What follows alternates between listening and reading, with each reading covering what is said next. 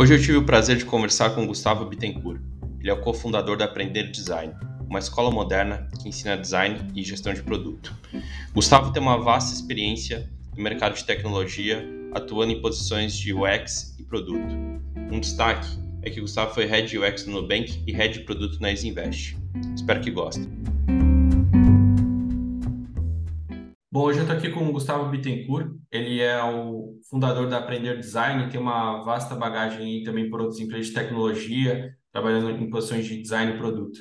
Então, a gente vai conversar um pouco sobre o mercado e sobre a visão do Gustavo sobre alguns temas. Seja muito bem-vindo, Gustavo. Obrigado, cara. Obrigado pelo convite, Gabriel. É um prazer estar aqui com você. Obrigado, o prazer é meu. Cara, eu queria começar entendendo um pouquinho sobre a sua trajetória até chegar a esse momento de fundar, Aprender Design, né? O que você fez da vida até esse momento de empreender? Boa.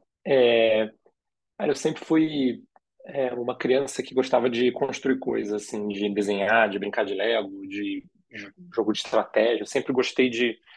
Sempre fui bem introspectivo e sempre gostei de construir coisas. Então, acho que isso perseguiu a minha trajetória, assim, desde a infância até a carreira.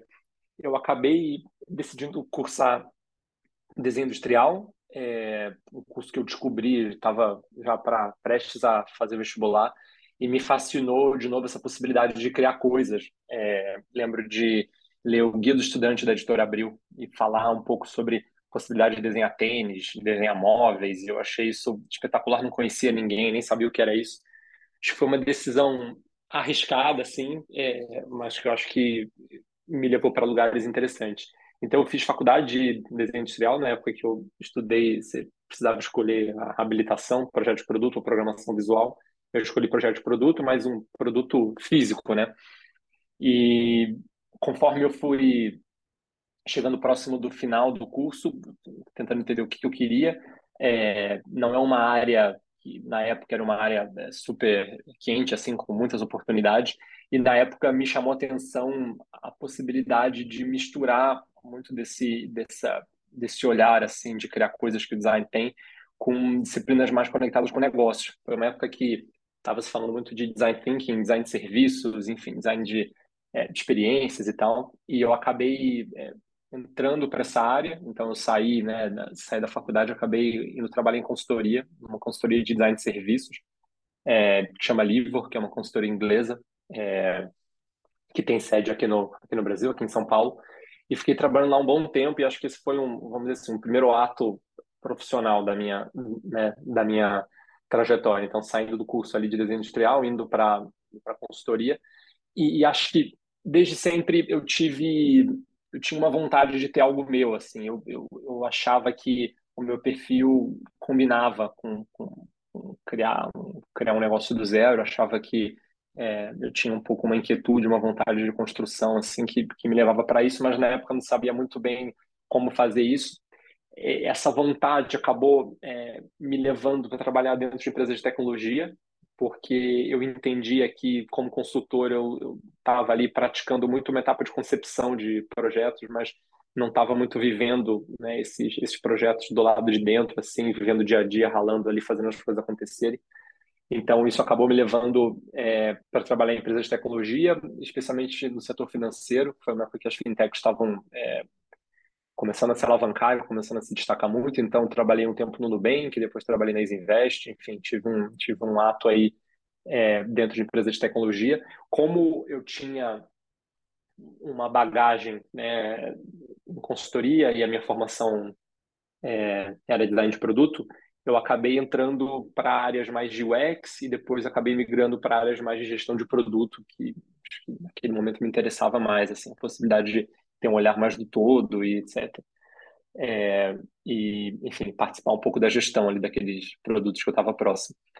E aí chegou um determinado momento que essa coisa de ter o próprio negócio começou a me chamar mais. Eu não sabia muito bem o que fazer. E aí, junto com meu sócio, com o Lauber, a gente decidiu criar a escola. A gente empreendeu a Aprender Design.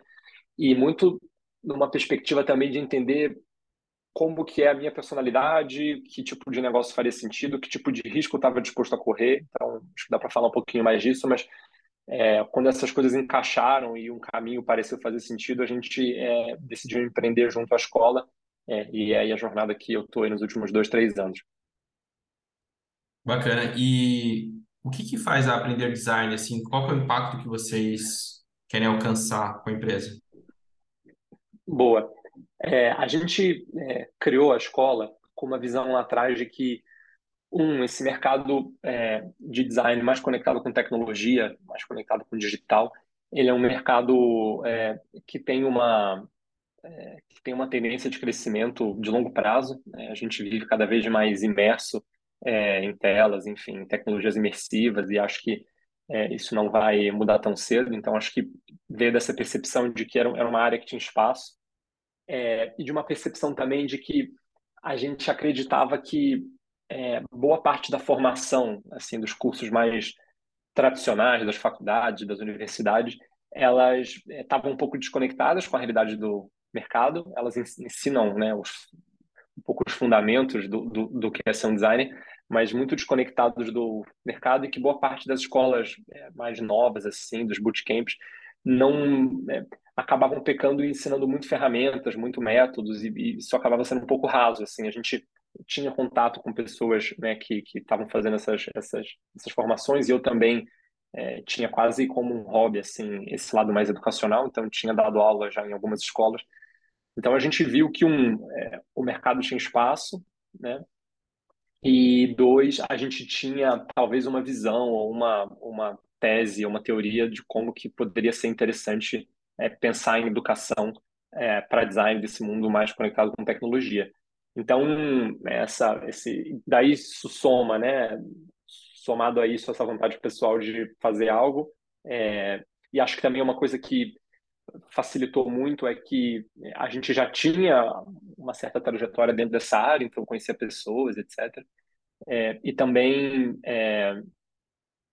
decidiu, no primeiro momento, não pular de paraquedas, assim, e se dedicar 100% só a isso, assim. A gente decidiu, no primeiro momento, começar aos poucos, testar um pouco das nossas ideias e tal, e conforme a escola foi pegando tração, a gente foi se dedicando mais. E muito da nossa ideia, assim, né, que a gente quer fazer, a gente quer, primeiro, assim, a coisa mais imediata é que a empresa dê certo, assim, né, que, enfim, que cresça, que pague as contas, que, enfim, que tenha alunos. Acho que esse é o objetivo mais, vamos dizer assim, mais óbvio, mais de curto prazo. Mas a nossa ambição, talvez maior, assim, mais de longo prazo, é ser, talvez, a referência de educação em design no Brasil e em outros lugares, e trazendo essa visão de que criar é algo importante, que exige responsabilidade, porque tem um impacto grande, né, na sociedade que a gente vive, e não de negar, assim, ou ir contra um pouco um complexo de vira-lata que a gente tem como brasileiro, de olhar tudo que vem de fora como algo incrível, assim, e ser uma escola brasileira que, né, que não tem vergonha disso, que não tem vergonha da nossa língua, enfim, que ressalta um pouco o lado legal que o nosso país tem, e que, enfim, que os criadores, né, enfim, que as pessoas que criam coisas interessantes aqui no Brasil têm. Então talvez essa seja um pouco uma missão maior, assim, são uma grande referência. Legal. Eu na época que eu tive uma outra empresa antes, né, da empresa atual, que hoje eu tô empreendendo, e aí quando aquela empresa deu errado, eu tava voltando pro mercado, eu comecei a olhar muito para produto, né, porque lembrava muitas coisas que eu fazia, de estar empreendendo e tal, e parte do fracasso da última empresa teve muito a ver com o produto, então fiquei até meio traumatizado, tipo, putz, preciso entender melhor que eu estou construindo, antes de entender melhor como eu priorizo as coisas e tal. Eu tive uma dor muito grande de encontrar um conteúdo que não fosse só traduzido, ou fosse uma coisa assim muito, que me indicasse, lê Marty Cagan e faz umas coisas assim, sabe, que eram muito... E parecia muito que era, tipo, aprender produto era decorar framework para mim, sabe? Tipo, você já sabe usar o framework, tal, né? E eu tive muito essa dor, assim, porque eu percebi que tinha, às vezes tinha conceitos que eles eram relativamente simples, mas tinha um monte de coisa rebuscada para parecer que era, assim, uma coisa super complexa, e parecia que o conhecimento era mais inacessível, assim, sabe? A gente tem uma visão parecida, assim. Eu Eu penso parecido. Eu acho que existem, né, ferramentas e modelos que eu acho que podem ser interessantes, que podem, às vezes, apoiar em alguns momentos. Eu acho que podem, especialmente, criar uma base comum de comunicação, né? Então, às vezes, tem uma empresa com muitas pessoas, você ter um certo, né, uma certa forma de fazer, uma forma de se comunicar, acaba sendo quase que uma linguagem ali, né, de comunicação das pessoas ali do mesmo grupo, da mesma empresa, às vezes da mesma área. Mas eu acredito muito que é muito mais importante aprender a resolver problemas, aprender a pensar, né? E aí, falando mais da parte de design, aprender a construir coisas. Às vezes a gente pode acabar caindo na falsa ilusão de que seguir um determinado framework, modelo, ferramenta, processo, o resultado vai ser bom naturalmente. E a gente na escola não acredita nisso. Assim, a gente acredita que você criar algo novo é sobre suor, é sobre testes, é sobre hipóteses, enfim, é um processo que não é óbvio, né? Assim, nada incrível que a gente usa ou que a gente vê, que alguém pensou, foi gerado de forma muito fácil, muito leve, seguindo um processo, né? Senão tudo que está em volta da gente seria incrível, né? Se fosse tão fácil assim, segue esse processo aqui, que tal designer ou tal gestor de produto pensou que você vai ter um resultado legal. Tudo que a gente experimentaria, né? Desde experiências digitais, físicas, enfim, seria ótimo, porque teria sido pensado usando esses métodos, essas ferramentas maravilhosas. Na verdade, não é muito por aí. Verdade. E tem muita empresa que deu certo de tecnologia que pivotou várias e várias vezes, né? Às vezes começou com uma ideia que não tinha nada a ver, foi entendendo melhor e tal. Então, acho que faz muito sentido. E sobre o papel das pessoas de produto e design, na sua opinião, assim, qual que é o impacto que elas podem gerar para as empresas, né? O que uma pessoa de produto e design ela pode trazer? Porque às vezes eu vejo que tem algumas empresas que enxergam como se fosse até um luxo ter uma pessoa de produto e design, né? E aí eu queria entender a sua visão sobre isso. Eu acho que eu vejo que, assim, hoje em dia, né, você ter um produto, uma experiência muito redonda, né, muito, muito bem construída, muito fácil e muito alinhada com seus objetivos como empresa, é um diferencial competitivo muito grande. Ainda hoje né?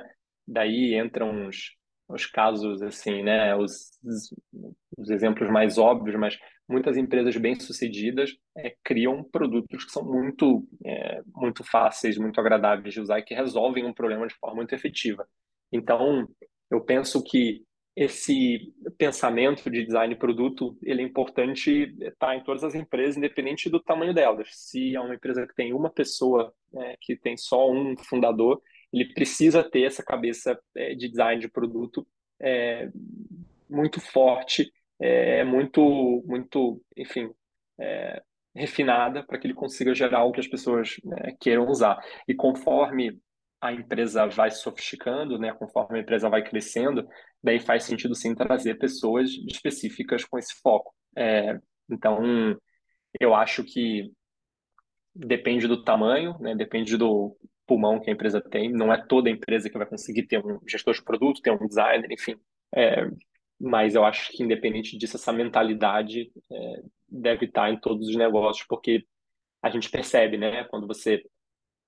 Até a forma de se apresentar, assim, quando você entra no site de uma empresa que tem um produto redondo, né, que ele é bem apresentado e que ele é bem pensado e que ele resolve uma coisa de fato, essa empresa tem muito mais chance de dar certo. Acho que ela está em metade do caminho, né? Acho que tem outros N fatores, mas acho que esse pensamento, essa cabeça de design de produto, ela é importante para todas as empresas, de todos os setores, enfim, de todas as e de todos os tamanhos. Concordo com você. E a gente está, pelo menos hoje, né, vivendo ainda um cenário bem, bem volátil, assim, do segmento de tecnologia. A gente está vivendo várias demissões em massa. Desde o ano passado a gente já teve várias coisas, ainda está tendo, né? E nessas demissões tem muita gente de produto e design que está sendo desligada também, né? E eu queria saber qual que é a sua percepção, né, de como que esse mercado eventualmente vai se comportar daqui para frente, porque a gente viveu um boom também, né? Teve muita empresa contratando muita gente de produto, muita empresa crescendo, e agora estão enxugando esse quadro. Eu acho que o final da sua pergunta traz um pouco uma luz sobre essa questão, né? Que é isso, eu acho que a pandemia fez todo mundo ficar em casa, né? Durante muito tempo. E alguns setores tiveram consequências terríveis, né? Setor de turismo, por exemplo, né? Enfim, muitas empresas quebraram. E outros setores viveram um crescimento artificial, né? Então, todo mundo passou a ficar em casa o tempo todo, então você passou a consumir muito mais determinados produtos e serviços que, né, no mundo, entre aspas, normal, você não teria tempo ou, enfim, vontade de consumir. E eu acho que isso fez com que muitas empresas inflassem, né, os times para além do que seria a realidade pós-pandêmica. Lógico que na hora é muito difícil você saber isso, né? Mas, enfim, acho que isso foi o que acabou acontecendo. E eu acho que, além disso, o que eu vejo também a gente está num momento de bastante efervescência, assim, com novas tecnologias e com novos modelos de negócio. Então, acho que empresas como o Facebook, né, Meta da vida, eu acho que, além de toda essa questão, né, dessa inflada que aconteceu no momento pandêmico, também estão lidando com um cenário diferente, né? Com novas tecnologias, com novas restrições por conta de privacidade, de acesso a dados. Então, acho que esses dois fatores somados fizeram com que muitas demissões acontecessem, né? Na tentativa dessas empresas se ficarem mais alinhadas com o que elas estão trazendo de resultado, né? Para que os gastos não, né, não fiquem muito grandes. Eu acho que, além disso, ainda tem uma questão das empresas que são menores, né, de qual é o apetite para risco desse capital que estava entrando com muita facilidade, né? Se eu tenho um mundo que segue, né, em crise, que não está num momento tão próspero e que, né, boa parte das taxas de juros de investimentos mais conservadores sobem, boa parte do dinheiro que estava mais disponível, né, que estava entrando nessas startups, né, que são menores ou até nas maiores, de forma muito fácil, num momento que a gente está, né, de mercado, ele seca. Então, acho que esses três fatores, né, talvez uma mudança de panorama de apetite para risco, uma mudança de panorama de tecnologia e talvez uma volta a uma vida mais normal, entre aspas, com pessoas saindo, etc., fizeram com que o setor de tecnologia, né, empresas de tecnologia, tivessem abalos grandes, né, os times, etc. Mas eu tendo a enxergar isso como algo não de longo prazo. A sensação que eu tenho é que tecnologia é cada vez mais presente nas nossas vidas, novas tecnologias que surgem demandam, né, profissionais cada vez mais qualificados para pensar em como que essas experiências vão acontecer. Então, eu acho que profissões e cargos conectados com esse mundo cada vez mais digital que a gente vive vão continuar tendo bons momentos de crescimento durante muito tempo. O que eu acho que vai acontecer a gente está vivendo muitas mudanças tecnológicas, né? Então, talvez novas ferramentas, novos cargos, enfim. Eu acho que possivelmente todas essas áreas vão continuar em momentos muito positivos. Possivelmente essas demissões, né, elas vão cessar e vão se reajustar. Então, né, vejo boa parte das empresas voltando a contratar em breve, mas talvez, né, pensando em todo esse novo panorama que vem acontecendo, talvez com cargos diferentes, talvez com responsabilidades diferentes, acho que faz com que os profissionais tenham que está cada vez mais atualizados e cada vez mais conectados com o que está acontecendo. Concordo. Realmente teve uma época que estava muito aquecido, assim, mercado de tech, produto, nossa, 2021, sim, assim, um ano depois, né, da pandemia, quando ainda estava na pandemia, né, eu lembro que tinha muita empresa recrutando, tinha muito hunting, assim, tanto eu trabalhava como gerente de produto na época, né, tanto eu quanto os meus amigos, a gente era muito abordado, assim, parecia que as empresas estavam meio desesperadas para contratar PM, dev, pessoas de design, assim. E aí, também, quando foi virando a chave, virou uma forma meio abrupta, né? Foi um negócio meio agressivo, assim, o jeito que aconteceu. Mas eu concordo com a sua visão. Acho que teve também um outro lado, pelo menos, de uma opinião pessoal, que algumas empresas elas não tinham uma grande necessidade de fazer algumas demissões, mas aproveitaram o momento para tentar, já que estava tendo muito sobre o assunto, já também fazer algumas demissões e ficar financeiramente com resultado um pouco melhor, assim, sabe? Algumas empresas que já iam ter um fluxo de caixa positivo de qualquer forma, não era às vezes tão tech, e já aproveitaram, assim, também, né? E acho que tem muito essa questão de taxa de juros, né? Por tudo que está muito relacionado a investimento de risco, agora está sofrendo demais com taxas de juros altas globalmente, né? Então, acho que combinou muita coisa simultânea, assim, com uma tempestade meio maluca e também um ciclo, né, econômico maior, até se for ver, né, um ciclo de correção de muita coisa de tecnologia que também foi criada que não fazia tanto sentido, assim, né, há um ano e meio eu estava falando, tinha só coisa sobre metaverso, NFT, um monte de coisa que, enfim, não necessariamente estava resolvendo um baita de um problema gigantesco, mas tinha ali muita grana envolvida e hoje já não tenho mais tanta discussão sobre, sabe? Acho que tem uma combinação de vários desses fatores.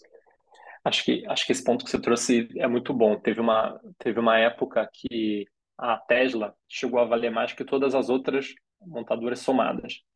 Você pensa, puta, existe uma alocação irresponsável de capital, né? Porque, vamos dizer assim, a economia está com tanto dinheiro disponível para investir em algo de risco que algumas distorções estão acontecendo. Não faz sentido ela valer tanto assim.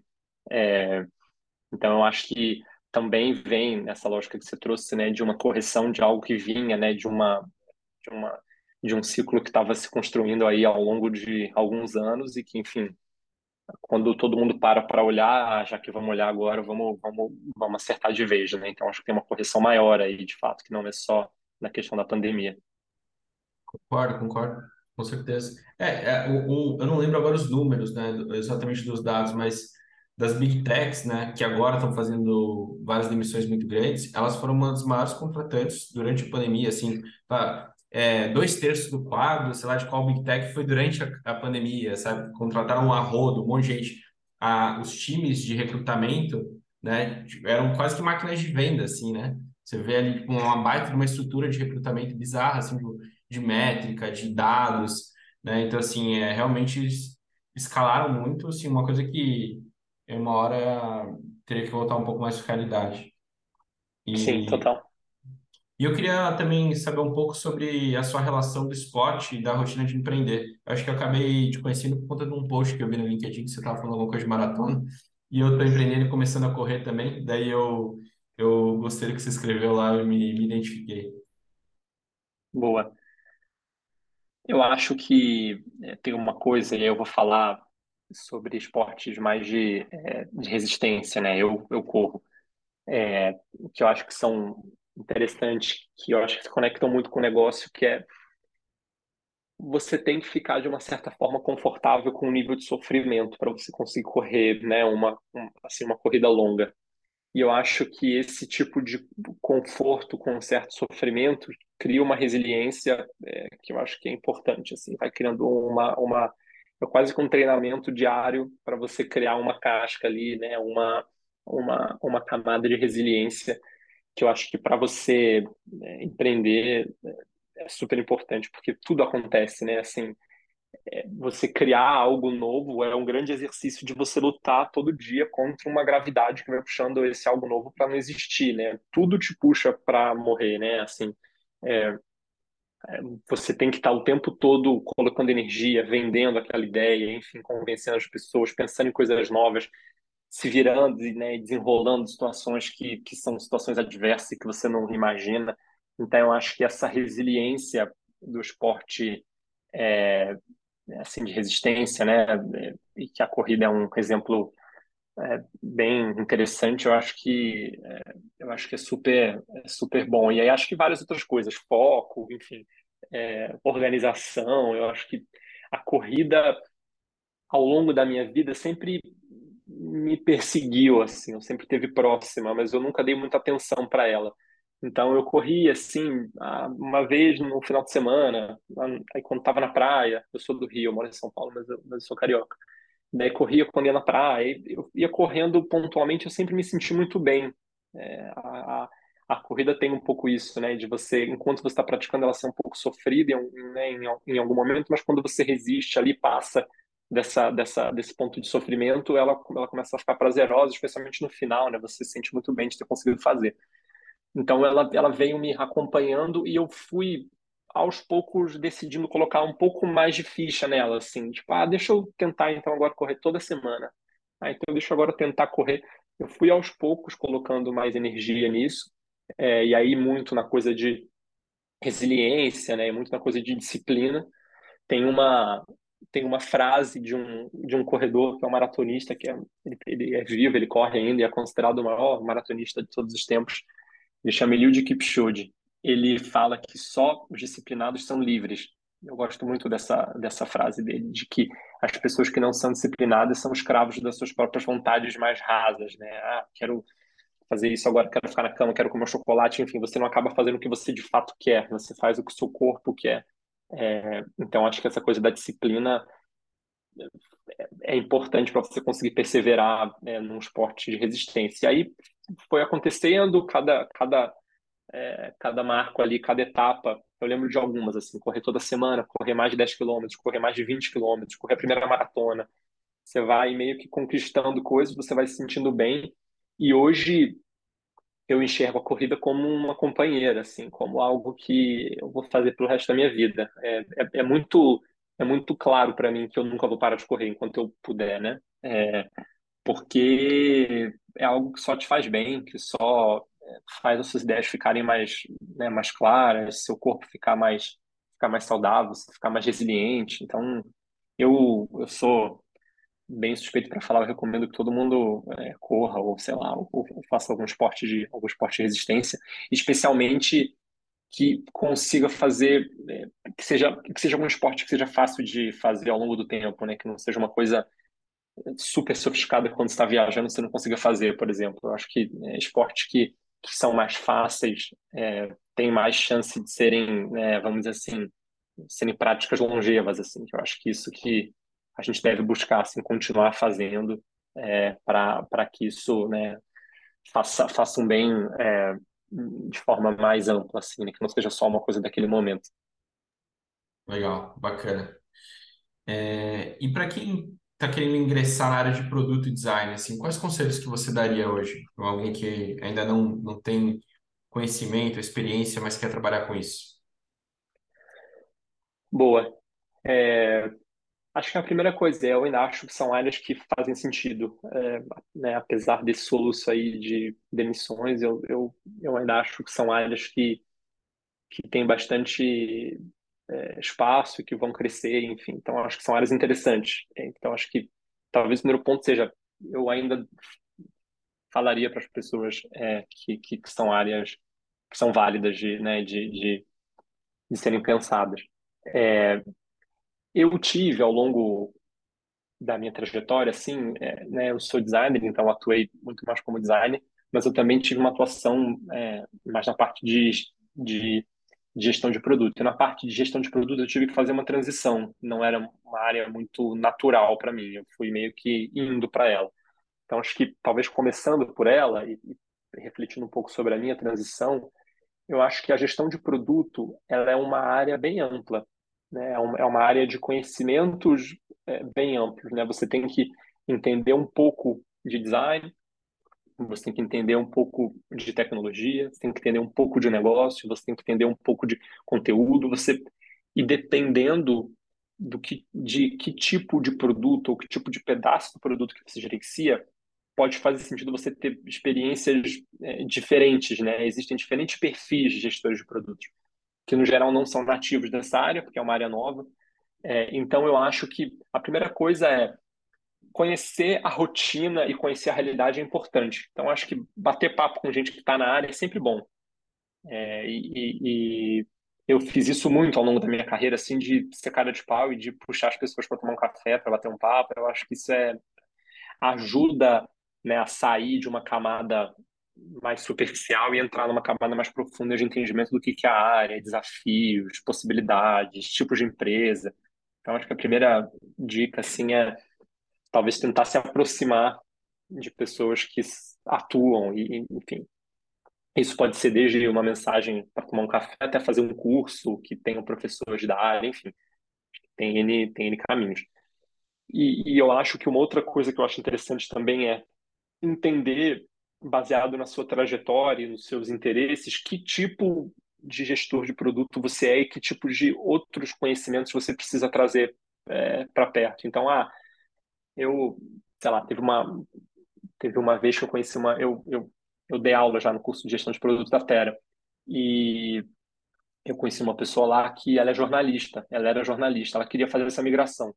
Então, tipo, que tipo de habilidade você traz, né, do seu... Porque eu acho que ninguém joga fora nada, né? Então, assim, que tipo de habilidade você traz, que tipo de experiências você traz, né, e que tipo de profissional você é a partir dessas habilidades, dessas experiências que você teve. E a partir daí, que tipo de outras coisas você precisa correr atrás, que vão ser importantes, né, para você conseguir atuar na área. E eu acho que, assim, que tipo de empresas, em que tipo de estágio faz sentido você procurar, porque você vai ter uma chance maior de conseguir ser contratado, vai ter uma chance maior de conseguir performar bem, etc. Então, acho que, primeiro, esse conhecimento do mercado, depois esse autoconhecimento, né, e esse planejamento, né, esse plano de que eu preciso aprender, de como que eu, né, de como que eu me vendo, de como que eu me posiciono, que tipo de posições eu procuro. Eu acho que é interessante, porque eu acho que não vai ter uma resposta, né, uma fórmula mágica para todo mundo.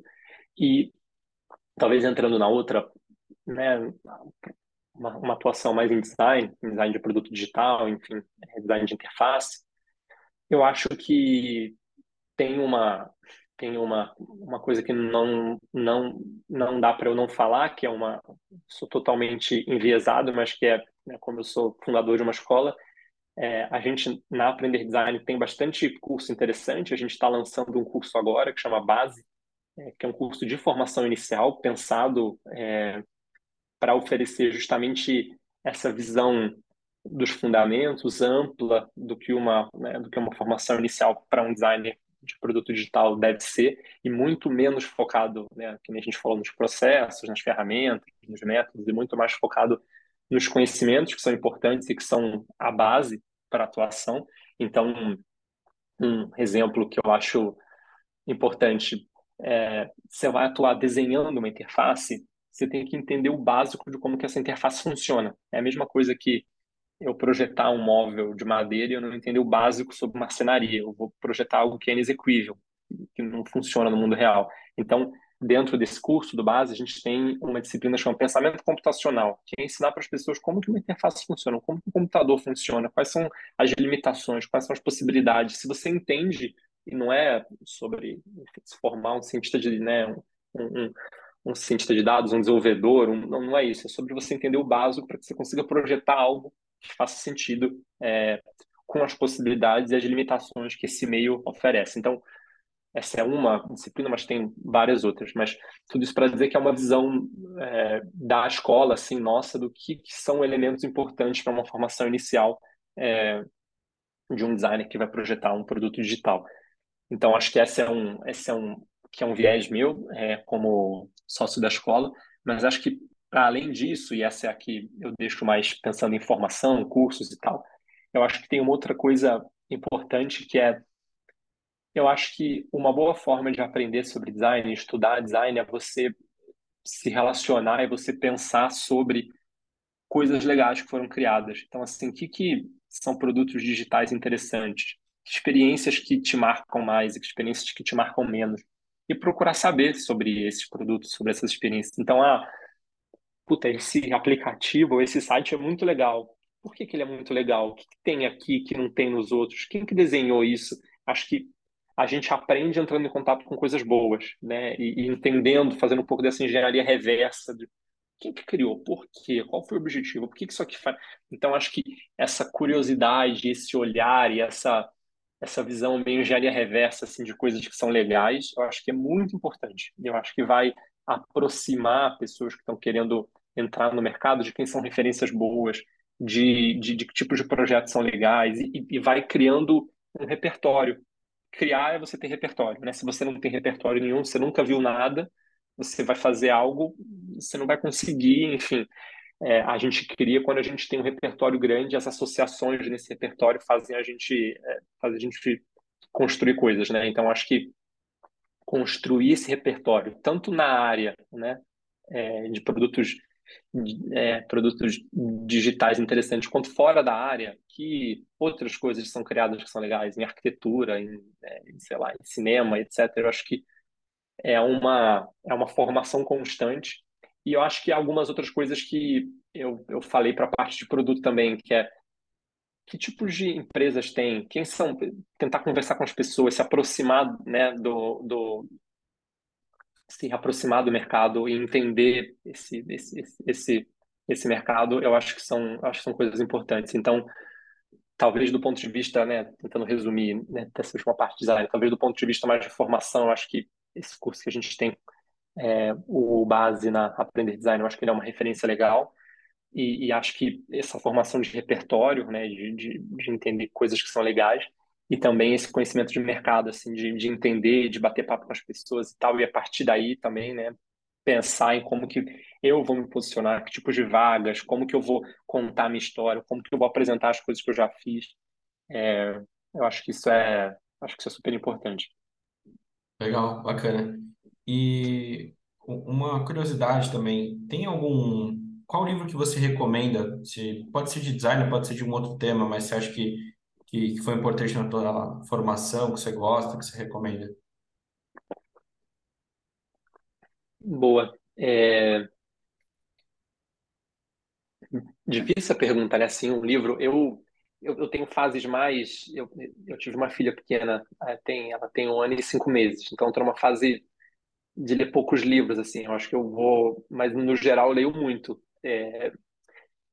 Eu tenho voltado a ouvir livros agora. Eu tive uma época, uns anos da minha vida, que eu tinha um hábito grande, assim, de correr ouvindo livro no Audible, e aí eu conseguia ler um monte, assim, aí eu parei um tempo, agora eu tô voltando, porque parar e ler hoje em dia, com uma criança pequena, tá sendo bastante desafiador. Mas tudo isso para dizer que eu já li um monte de coisa.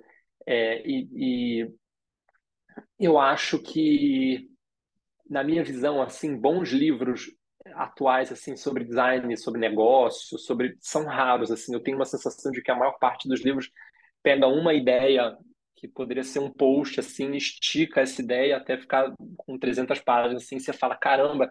Vários eu paro, assim, eu começo ali e falo, puta, legal essa ideia e tal, e depois ele começa a ficar elucubrando em cima daquela ideia, eu desisto ali no meio do caminho. Mas eu acho que um livro, assim, talvez, assim, pensando, né, e talvez um livro que resuma não, mas que traga um pouco, que seja um pouco no meio do caminho, assim, para design, para produto. Tem um cara que chama Marty Neumeier, ele é um cara de marca, assim, de branding, e ele tem um livro bem rápido, assim, mas que eu acho bem legal, que chama Zag. Ele nesse livro, ele conta um pouco, assim, como que ele acha que todo mundo está fazendo algo e você tem que fazer algo diferente, assim, né? Como ele, muito numa postura de posicionamento de marca, numa postura de construção de marca e tal, mas esse livro é quase que uma história de uma construção de algo diferente, assim. Eu acho o livro bem agradável, assim. Eu li ele há muitos anos atrás, mas eu continuo achando ele uma referência legal, assim, de... pensar negócio, pensar produto, pensar marca. Eu gosto bastante da visão dele e tal. Mas eu acho que, enfim, talvez tentando pegar e talvez tentando ir mais pro mundo do design, eu acho que eu iria muito, eu gosto muito, tenho lido muito, assim, tenho me aproximado muito de livros antigos, assim, acho que de bons designers que assim, nos livros contam um pouco sobre a ética deles, sobre o jeito deles de pensar e tal. Então, acho que talvez, né, entender quem são pessoas que criam coisas legais e o que elas já escreveram, eu acho que pode ser uma dica boa, assim, de livros sobre design, assim.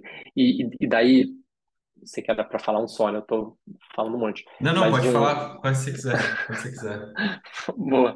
E eu acho que sobre Eu teve uma época que eu li muito sobre negócio, assim, e também eu fiquei um pouco cansado, porque eu acho que estava tudo ficando meio parecido.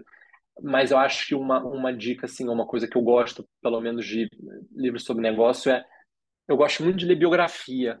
Acho que são bem legais, assim, você pegar a biografia de uma pessoa legal, que às vezes não é uma pessoa, obviamente, um executivo de... Mas eu acho legal, assim, é quase como se você entender decisões, né?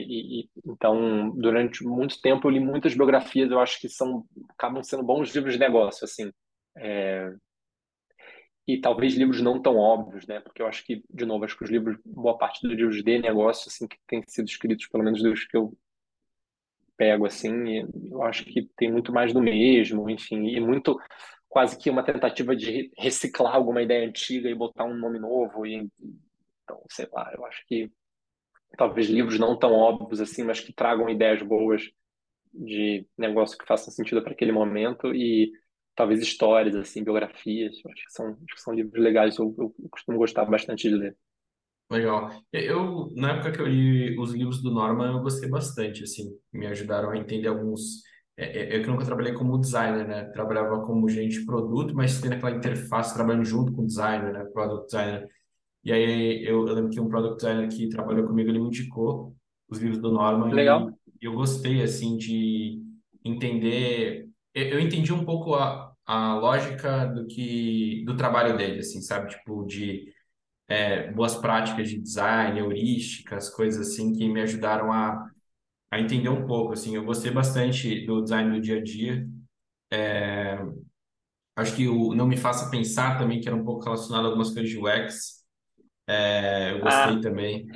Bem legal. Mas eu acho que às vezes foi o jeito que eu falei, mas acho que está falando do Donald Norman. Ele é um cara ótimo também, que tem livros bem sobre design. Ele é um psicólogo que escreve sobre design e tal, ele é um cara super bom. Os que eu falei é do Marty Neumeier, ele é um designer também, mas daí são livros um pouco mais de... Não sei se você confundiu com o que eu falei, mas os livros do Norman são ótimos também, e trazem um pouco dessa perspectiva psicológica, assim, né? Que eu acho que ele foi bem bom em fazer isso nos livros deles. Esse que você trouxe aí do dia a dia é um bem clássico da área e que, enfim, que eu recomendo também. Não, eu tinha visto que são autores diferentes, mas esse aí foi um que me marcou, assim, porque eu lembro que depois que eu li, eu comecei a enxergar de uma forma diferente o processo de pensar Legal. Numa interface, ou de pensar numa experiência, sabe? Algumas coisas que são meio que recicladas, mas porque fazem sentido, assim, durante uma experiência. Enfim, isso Legal. Foi bem massa, assim. Eu acho que de produto, no final, o livro o Inspired, do Marty Cagan, ele tem muita gente que acaba criticando por ele dar, às vezes, uma embelezada, assim, no papel da pessoa de produto, parecer que é uma pessoa com uma super autonomia e tudo mais, super-herói, né? Mas eu gostei da estrutura do livro, assim, que é quase metade sobre Discovery, metade sobre Delivery, e ele vai tendo capítulos curtos e tal. Eu acho que é um livro que eu acabo recomendando também, mas não um livro que vai Legal. Basear toda a sua expectativa sobre a área, porque eu acho que aí pode gerar frustrações. Mas acho Sim. que é um livro interessante. Sim, eu acho ele um autor legal também. Eu li já Inspired, porque tipo, você está na área, você é quase que forçado a ler. Eu tenho uma visão parecida com a sua também. Tipo, não é um livro que vai mudar a vida de ninguém, mas, enfim, é uma visão interessante. Eu acho que, mas uma coisa que eu acho sobre o Marty Cagan é que tem muito artigo dele legal. Ele tem Silicon Valley Products, sei lá, tem uma consultoria dele lá que tem um monte de artigo legal, e eu gosto muito dos artigos dele, porque eu acho que eles são mais específicos de algumas questões e tal, né? E não tem essa tentativa de ser tão para todo mundo, assim. Eu gosto muito, assim, até mais do que tudo que eu já li, assim, de artigo dele, eu achei super bom, assim, com uma visão super inteligente sobre problemas e tal. Então, acho que é uma outra dica também. Concordo. Eu acho que, na medida que você também, pelo menos o que aconteceu comigo é que, na medida que eu fui trabalhando com o produto e já tentando ler meio que os clássicos, eu fui querendo ler outras coisas que eram mais específicas, porque, sei lá,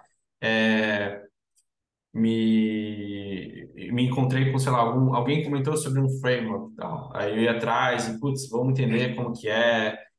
sei lá, job should be done, né? Todo mundo falou muito uma época, agora eu não estou falando tanto, mas aí, eu leio o livro do Clayton Christensen, né? Você vai entendendo algumas coisas específicas e tal. Acho que vai virando, né? Uma coisa que você vai vendo também o que faz mais sentido do seu dia a dia, o que você gosta, vai aparecendo um monte de coisa legal. Parece que são infinitos os livros de tech e produto, assim, tem muita coisa legal. E queria deixar esse espaço aqui para você agora divulgar qualquer projeto pessoal, profissional que você quiser, inclusive qualquer coisa sobre Aprender Design. Legal. Legal. Queria agradecer também pelo espaço, foi legal bater esse papo. Eu acho que eu já acabei fazendo um pouco um jabá ali, falando sobre esse curso novo que a gente criou. Acho que daí, dando um passo para trás, né? Aprender Design é uma escola de design com foco mais em design conectado com esse mundo de tecnologia, então design de produto digital, enfim, design de comunicação mais para esse mundo, enfim, de tecnologia que a gente vive, e que, no geral, a gente oferece cursos bem focados em aperfeiçoamento. Então, são cursos rápidos, de 4 a 8 aulas, que pegam pontos específicos, né? Então, a gente tem cursos de pesquisa exploratória, curso de identidade visual, curso de liderança, enfim, que pegam temas que são temas específicos de alguns desafios que profissionais podem estar vivendo, e a gente constrói esses cursos de uma forma bem próxima, assim, com profissionais muito legais, assim. A gente tem um modelo diferente de remuneração, de construção de curso, então é uma relação mais próxima que esses professores têm, professores que são bem referência na área, e que dão esse curso nesses cursos rápidos do começo ao fim. Então, é um professor, é uma sua super referência, que dá o curso de, sei lá, de liderança, né, ali todas as aulas que esse curso tem. E a gente tem tido, assim, uma resposta muito legal. A gente já está no mercado aí há quase 3 anos, a gente tem quase 2.000 alunos, a gente tem mais ou menos uns 15 cursos, e todos com uma avaliação super boa. O nosso NPS é 92 e alguma coisa. A gente fez uma pesquisa recentemente perguntando, né, das pessoas que fizeram os nossos cursos, se elas se sentem mais preparadas profissionalmente após fazerem os cursos, e 98% diz que, né, falaram que sim. Então, acho que a gente tem tido uma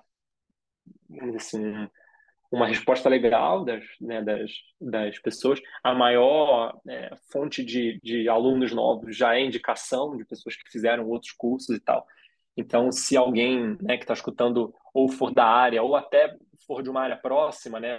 A gente tem alguns cursos que não são pensados só para design, então a gente tem curso de dados, a gente tem cursos de estratégia, enfim.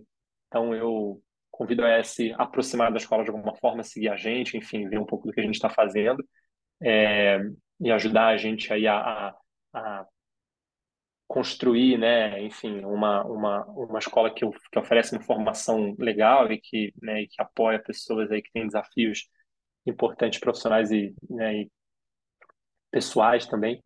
E acho que é isso. A gente está só começando, e quem tiver interesse em se aproximar, enfim, trocar alguma figurinha sobre a empresa, sobre o que a gente está fazendo, vai ser super legal. Maravilha. Eu estava até fuçando o site de vocês, porque eu gostei bastante, assim, eu vou fazer algum curso com certeza, eu achei bem legal. Eu queria ter, na época que eu estava fazendo a migração para produto, ter encontrado, assim, eu senti essa dor muito, assim, de ter aquele conteúdo que era só coisa em inglês, meio copia e cola, assim, sabe?